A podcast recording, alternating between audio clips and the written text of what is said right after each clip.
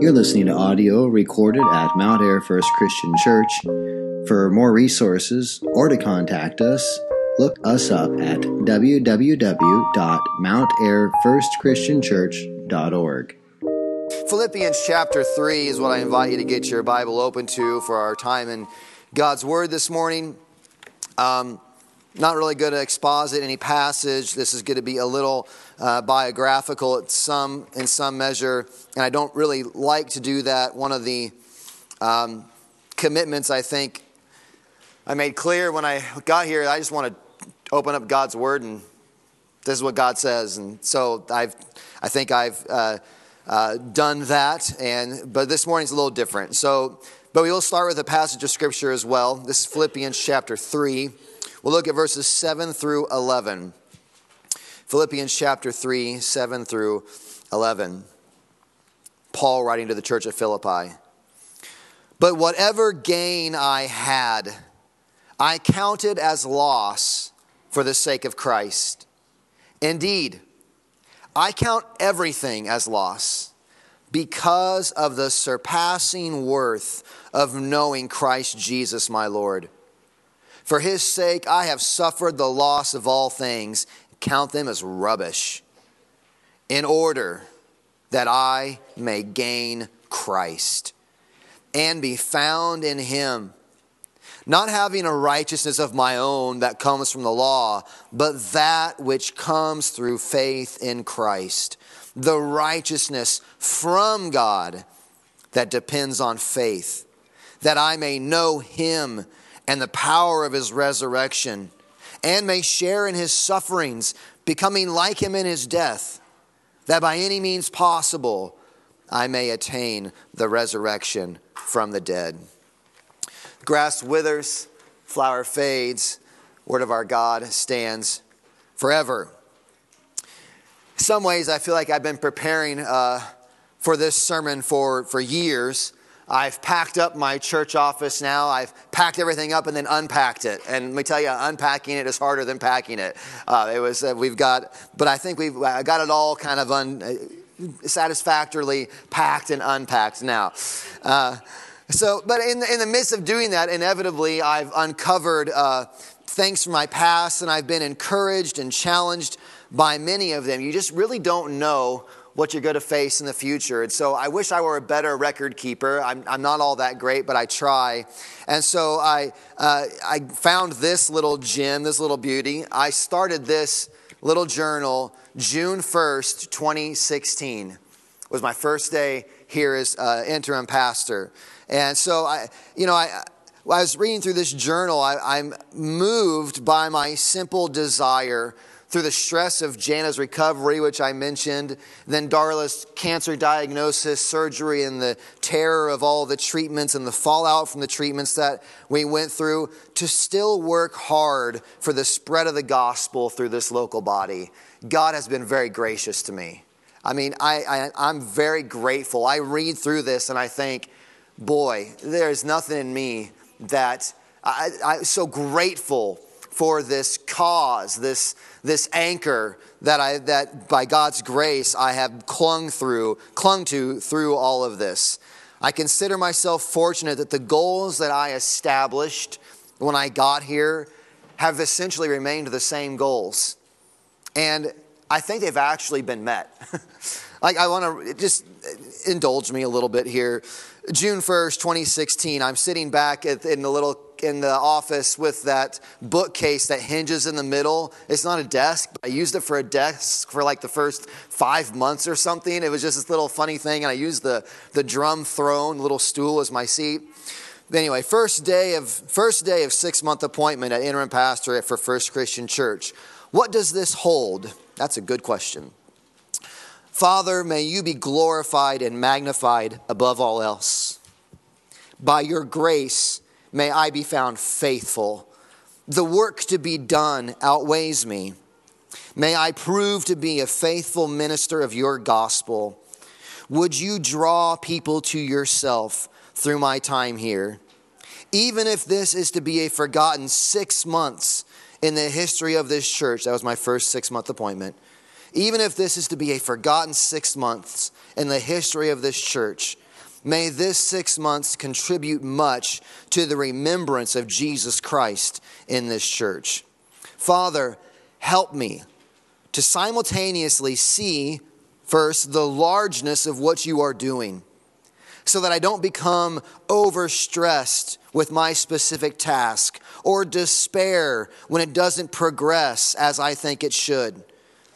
That the largest, God is doing something. It's not on me. I don't need to despair. He's doing it. Or the, and also help me to see simultaneously the intimacy of your work so that I may overlook no one that you bring across my path as one who desperately needs you, as we all do. I just can't believe I wrote that. like, I think, huh, I'd say the same thing today. I just want to be found faithful and settled in the work that God is doing, not having to stress out about what's going to happen, but resting in His power, but also simultaneously grounded in the intimacy of His work. Though God is doing something grand, He's doing it in individuals, that every single person matters and needs to hear the good news of the gospel. So I, I actually think some of those goals have been met. I, I've, i read this and I'm quite, um, I, I, tend, I, I fight pride a lot, but I, I, I look around and I think, you know, I, I'm proud of the work that's been done here. So, though I'm not discouraged really over the turn of events as of late, there is no denying, though, that it is a failure of a certain type. Um, I wanted, and indeed my prayer for many years, as you've heard, was for things to go a certain way here that I thought would be beneficial for all involved. But the answer to that prayer ended up being no. I mean, for all practical purposes, that prayer, that answer ended up being a no. Um, thankfully, though, I've been trained to trust Jesus when he answers no to a prayer. It's a trust, though, that's been discovered through some hard times. At the end of that same journal, I only kept it up through January 2017, and then I jumps to a different journal, I'm sure, somewhere, and I've got journals of diarrhea, whatever. It's everywhere. Uh, that's just to be thrown away some point. Uh, but at the end of this journal, I, I reference a thought from Thomas Watson in his book, The Art of Divine Contentment. And there he says, in reference to God, and the request that we make of him. He says that God that no good thing does he withhold. No good thing does God withhold from his people. And so Watson concludes that if we have asked for a thing and God has answered no, we should conclude that the thing requested was not going to be for our good. And Thomas Watson's writing in the Puritan era, wait, I mean, they're, they're, they're dealing with lots of serious hard realities. Child mortality rate is through the roof. Sicknesses, there's no, there's no hospitals like we know today. Going to the dentist, I don't even want to think about what that would have been like. And all of these knows, no good thing, he writes, does he withhold. But how, how can we conclude that, that the thing we requested in hearing a no, how can we conclude that it was not going to be for our good? How can we honestly be so? How can any no be a good thing when what we desire seems honestly to be a good thing and to hear a no? How can that be a good thing? I don't think my desire for a Christ honoring, biblically faithful congregation to exist here was a bad desire. I do not think that my involvement in it was bad or, or dishonorable request, and yet the answer for all practical purposes is no. And that does seem to be, it is a loss. That is a no of some regard. Yet, in the midst of trials and troubles, and even in the fallout of no answers to your prayers, the Christian can live unswerved and anchored in this life. But how?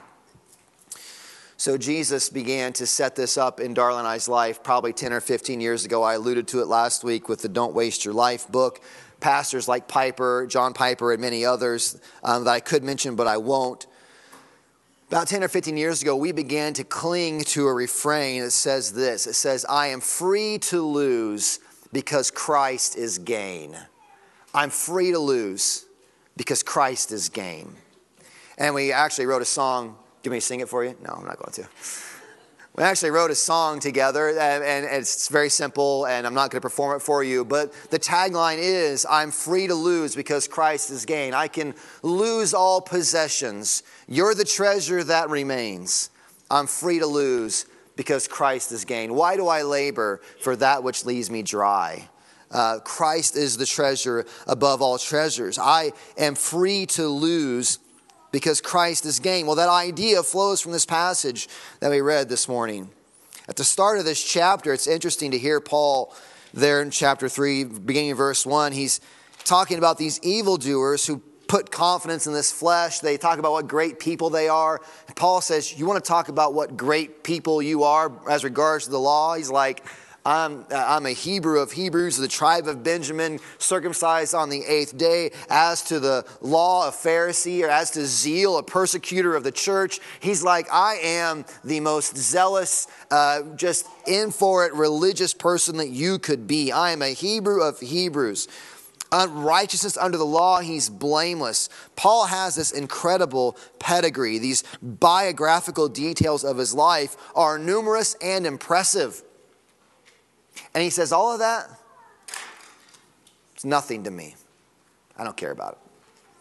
I don't care what impressive thing I can do in front of you. I don't care what, what, what uh, pedigree I can list off with how impressive I am. It's all rubbish.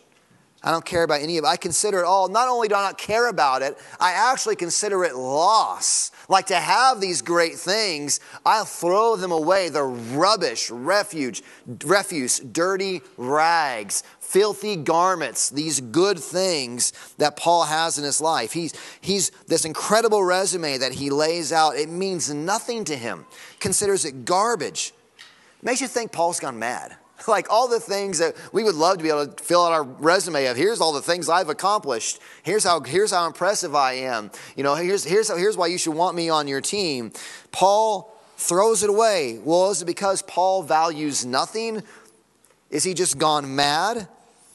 Paul is able to consider to say that he considers nothing of an impressive nature, even the great accomplishments of his life, as having any real meaningful value in comparison to the surpassing worth of knowing Christ Jesus as Lord. It's right there in the text.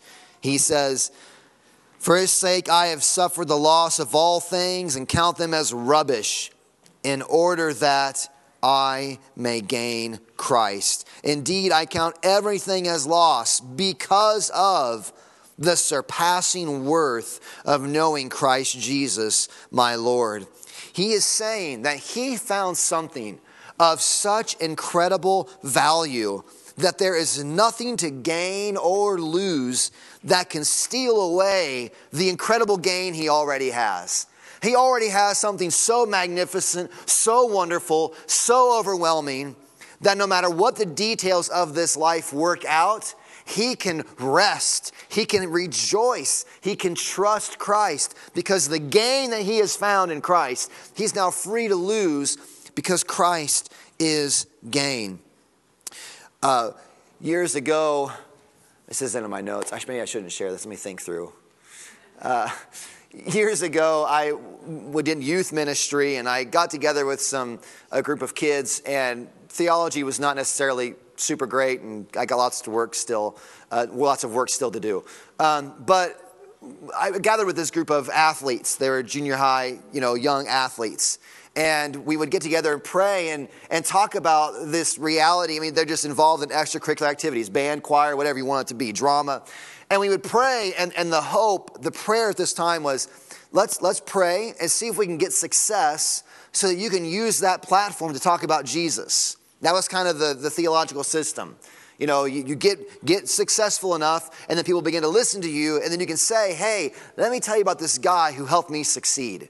And you see it all the time, you know, the Academy Award winners or football stars or whoever, and I'm glad they do it when they do it, when they give all thanks to Jesus for their perseverance or whatever. And that was kind of the hope. But I began to have my mind switched. Everyone wants success. And so when you begin to say, well, um, uh, God's going to God's to be glorified. If I succeed and give him the thanks, that's going to make him look precious. It is. It, it, it will. You know what makes him look really precious?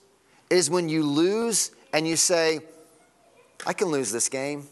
I can lose this match. I don't have to get a, a, a, a one rating. I don't have to be the star of the play. I'm free to lose because what I have in Jesus is so valuable to me. I'm free to lose because Christ is gain. And to raise up a generation of, of student athletes, of student individuals, uh, to, to, try, to treasure what is truly valuable. And then to take that on into your adult life because all of us know, right? We have multiple times in our future where it is not just a steady climb of success, success, success, everything going your way. And then you get to the pinnacle and you've got your yacht and all the acclaims and you got your full bank account and you're flying to space that you can say, hey, I got all this because of Jesus. Isn't he great? What makes him look great is when cancer happens, is when heart defects happen, when church strife happens, when relationships fall apart. And you say, in the midst of all of this, I cannot be shaken because what I have is of such high value. I have Christ.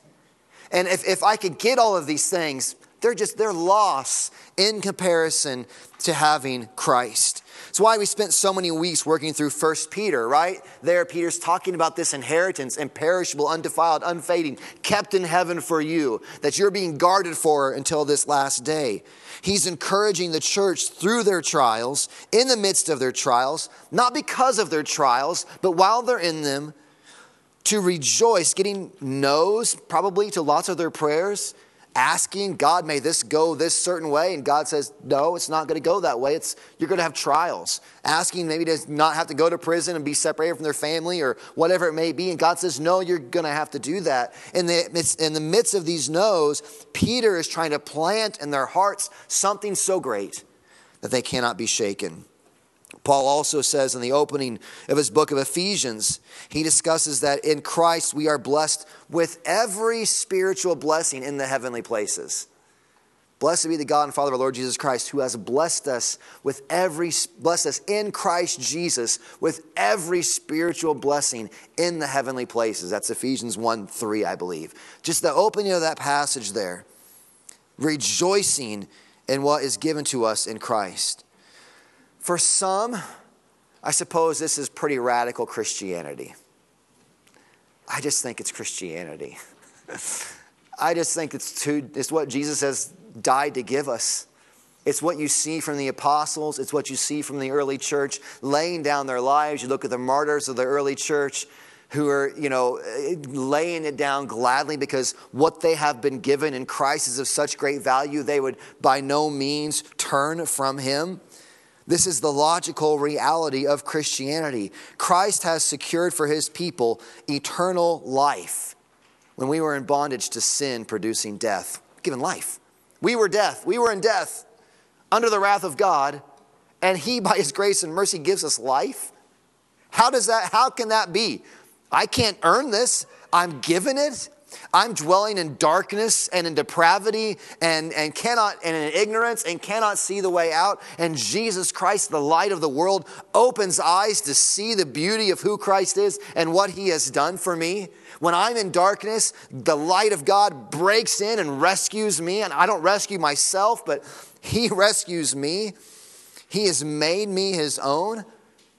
It, Christian, if you are His, God has worked to bring you to Himself when you were dead in trespasses and sins. The wages of sin is death, but the gift of God, not a wage that you've earned, but the gift of God is eternal life through Christ Jesus our Lord. Romans 6:23. He has made us his own. If that's the treasure that we can have been given, it deserves our full allegiance and full anchoring ourselves to.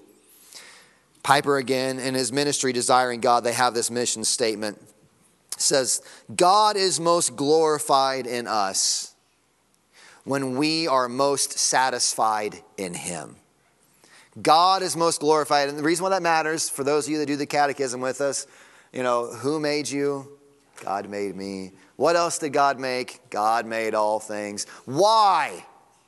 Why did God make you in all things? For his own glory. And we'd love to go into in we could go into what that means to glorify God. It's to make him look like the precious treasure that he is. It's to, it's to honor him, it's to lift him up. But if you want to glorify God, God, this, this statement from Piper I think is so good. God is most glorified when we're most satisfied in him.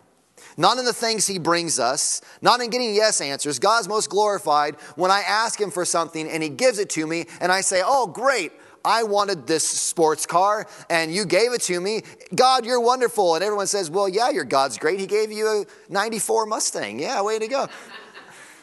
I was going to reference meatloaf. I forgot to, I was going to, I was going to try to pull out all my old stuff. 94 Mustang and meatloaf. I could still work it in here. No. Um, God's glorified when you're most satisfied in Him. And when He says no, when all your cars break down, and when your bank account goes dry, and when your loved ones pass away, and when the jobs dry up, and when families break apart, and you say, Jesus, you have such great value that I'm satisfied in you no matter what. That makes God look glorious. That makes Jesus look glorious. That makes Jesus look good. When you say, you know what, I can lose all possessions, I can count everything as loss because of the surpassing worth. I have Jesus. And if I have Jesus, what can this world do to me? What can man take away from me? Nothing. Nothing.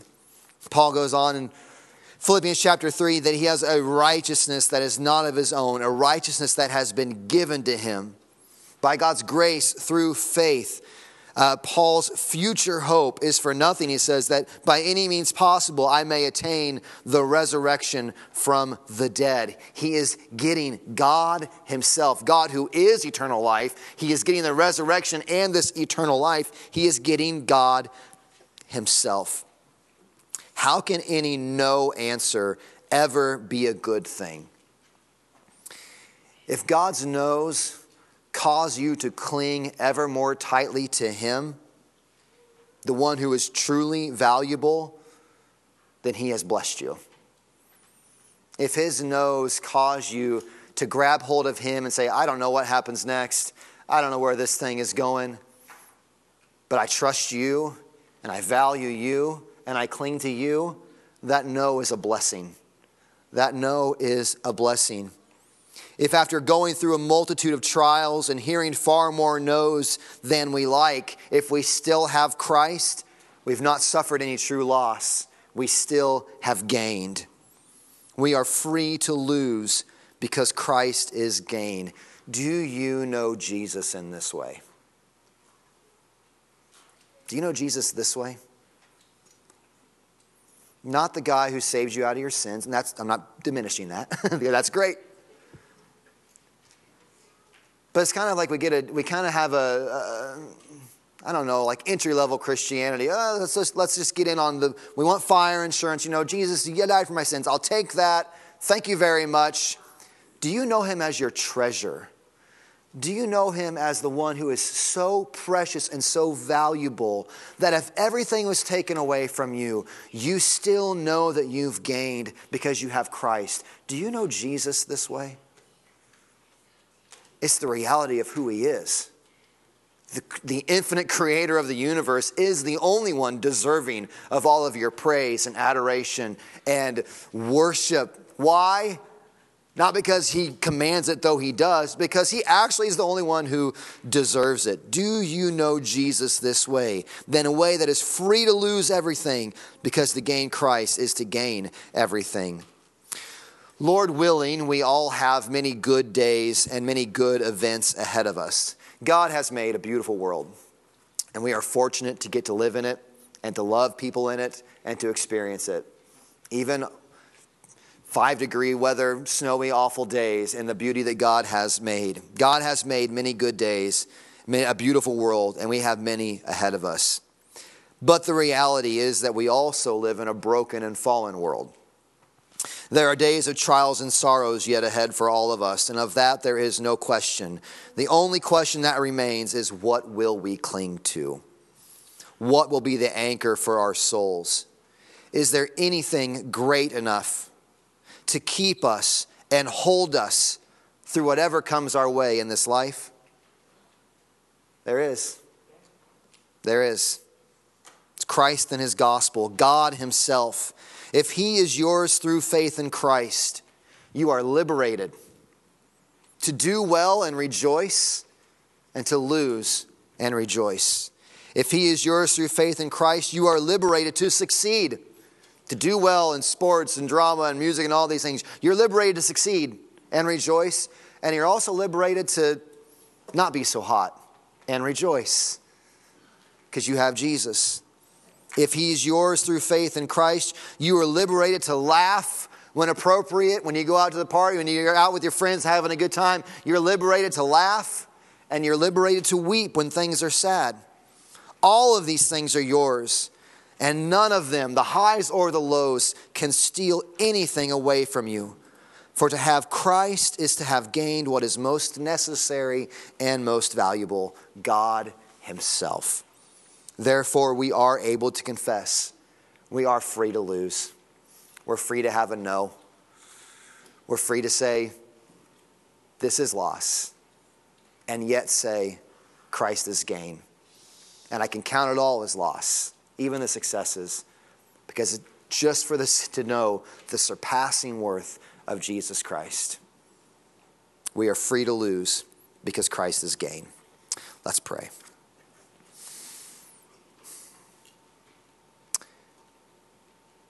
Father, you are gracious beyond measure.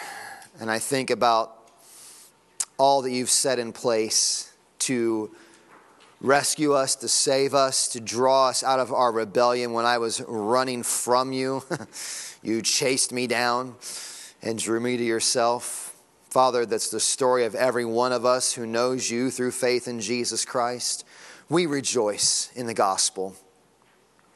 As we get ready to take communion, Father, we do want to rehearse and remember your Son sent to earth, living the righteous life that we should have lived, dying the death that we deserve as our substitute on the cross, resurrecting from the grave, ascending into heaven, so that every one of us, no exceptions, everyone in this room this morning, confessing their sin, confessing, God, I've rebelled against you.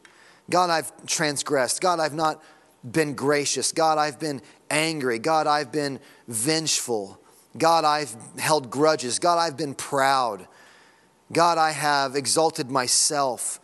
God, I have trusted me. And God, I have sought my kingdom, not yours. Every one of us, no matter the sin, can bring that to you this morning and say, God, I am in the wrong and I deserve your wrath. I deserve justice. I deserve judgment.